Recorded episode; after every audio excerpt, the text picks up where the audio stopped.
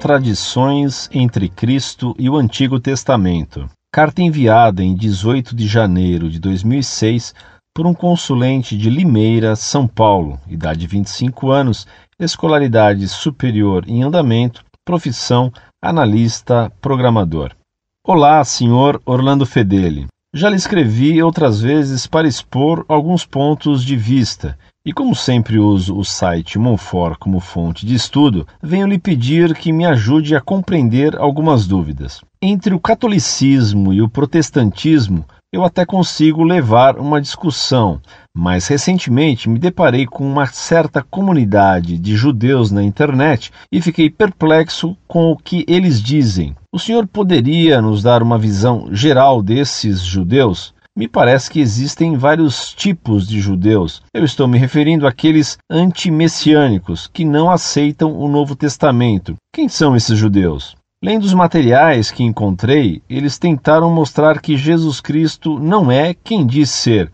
Por exemplo, li em um post que Cristo havia errado ao citar habitar em Marcos capítulo 2, 25 26. Dizem que errou, pois não era habitar o sacerdote, e sim Aimeleque, como citado em Samuel 21. Eu li, porém não pude compreender. Eis algumas comparações que encontrei onde, segundo esses judeus antimessiânicos, dizem que Cristo não estaria de acordo com a Torá. Primeira comparação do Gênesis 2, 18, onde está escrito: Não é bom que o homem esteja só com a citação de Mateus 19, 10, 11, que está escrito: Disseram-lhe seus discípulos: Se assim é a condição do homem relativamente à mulher, não convém casar.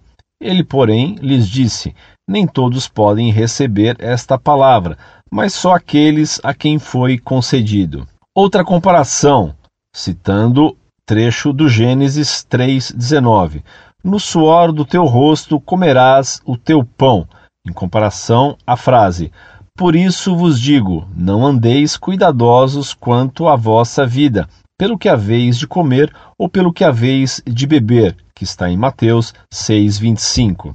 Em outro post, a afirmação de que Cristo seria um falso profeta, de acordo com ele mesmo, comparando a citação de Lucas 6,26, onde está escrito: Ai de vós quando todos vos louvarem, porque assim procederam vossos pais com os falsos profetas, em comparação à citação de Lucas 4, 14 a 15.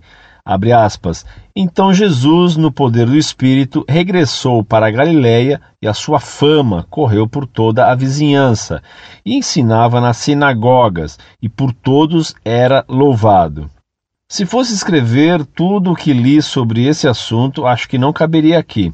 Outras contradições do tipo que está em Gênesis 46, 27, todas as pessoas da casa de Jacó que entraram em Egito foram setenta, com o que está escrito em Atos 7,14. E enviando José, fez vir a seu pai Jacó e a toda a sua parentela, em número de setenta e cinco pessoas. Como são rápidas as coisas hoje em dia, todas essas afirmações encontrei no Orkut, em uma comunidade de título Novo Testamento desmascarado. Peço-lhe humildemente que me dê uma luz sobre esse assunto.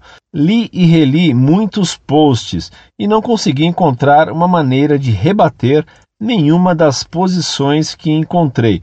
Então me lembrei do Senhor e é ao Senhor que recorro. Muitos provavelmente irão ler esses posts e muitos talvez se percam do caminho de Cristo, e é por isso que resolvi escrever. Grato pela sua atenção. Muito prezado, salve Maria. Você deve conhecer os evangelhos e neles você lê que os judeus perseguiram a Cristo, montavam-lhe ciladas e afinal o crucificaram. É natural então que ainda hoje esses judeus ataquem Nosso Senhor e o acusem com calúnias. Por exemplo, quando os guardas do túmulo de Cristo fugiram para relatar aos judeus a ressurreição de Cristo, os judeus se reuniram e decidiram o que iam fazer. Deram uma grande soma de dinheiro aos soldados, dizendo-lhes: Dizei, os seus discípulos vieram de noite, e enquanto nós estávamos dormindo, o roubaram. Se chegar isso aos ouvidos do governador, nós o aplacaremos e estareis seguros. Mateus capítulo 28, versículos 12 e 13. Esse trecho mostra como os judeus mentiam e como tinham poder sobre o governador romano. No caso de Aimeleque e seu filho Abiatar, como é contado pelos judeus, há também falsidade. No capítulo 21 do primeiro livro de Samuel, se conta que Davi fugiu para Nob, onde o sumo sacerdote, Aimeleque, lhe deu os cinco pães da proposição e a espada de Golias. E no capítulo 22, se conta que Saul, tendo sabido disso, mandou matar Aimeleque e toda a sua família, e oitenta e cinco sacerdotes que estavam com ele em Nob, tendo escapado somente o filho de Aimeleque, Abiatar, que fugiu de Nob para o acampamento de Davi. Portanto, Aimeleque não estava sozinho quando recebeu Davi. Certamente Abiatar, seu filho, estava com ele, tanto que fugiu depois para junto de Davi. É o que explica São Tomás de Aquino na Catena Áurea, ao comentar essa passagem do Evangelho de São Marcos. Sobre o celibato e o homem ser aconselhado a casar, não há contradição alguma, pois que nosso Senhor louvou o matrimônio e participou das bodas de Caná. O evangelho aperfeiçoou a lei, e por isso alguns podem se manter virgens para dedicar-se mais perfeitamente a Deus. A mesma explicação cabe para responder ao grosseiro sofisma de que se é obrigado a trabalhar e que esses judeus consideram em contradição com a recomendação de Cristo contra a preocupação com o que comer e o vestir. Mesmo trabalhando no campo, o homem não deve se preocupar, mas confiar em Deus. E os sacerdotes judeus não trabalhavam no campo e nem ganhavam o seu pão com o suor de seu rosto, como os camponeses. Cristo era louvado por todos os do povo, mas os fariseus não o louvavam. Mas o caluniavam e armavam-lhe ciladas para perdê-lo. E assim, como as demais contradições, que são próprias de quem procura pelo em ovo. Aconselho-o a não perder tempo com o Orkut, que é uma babel eletrônica onde todo mundo fala e ninguém se entende. Incorde e sempre, Orlando Fedeli.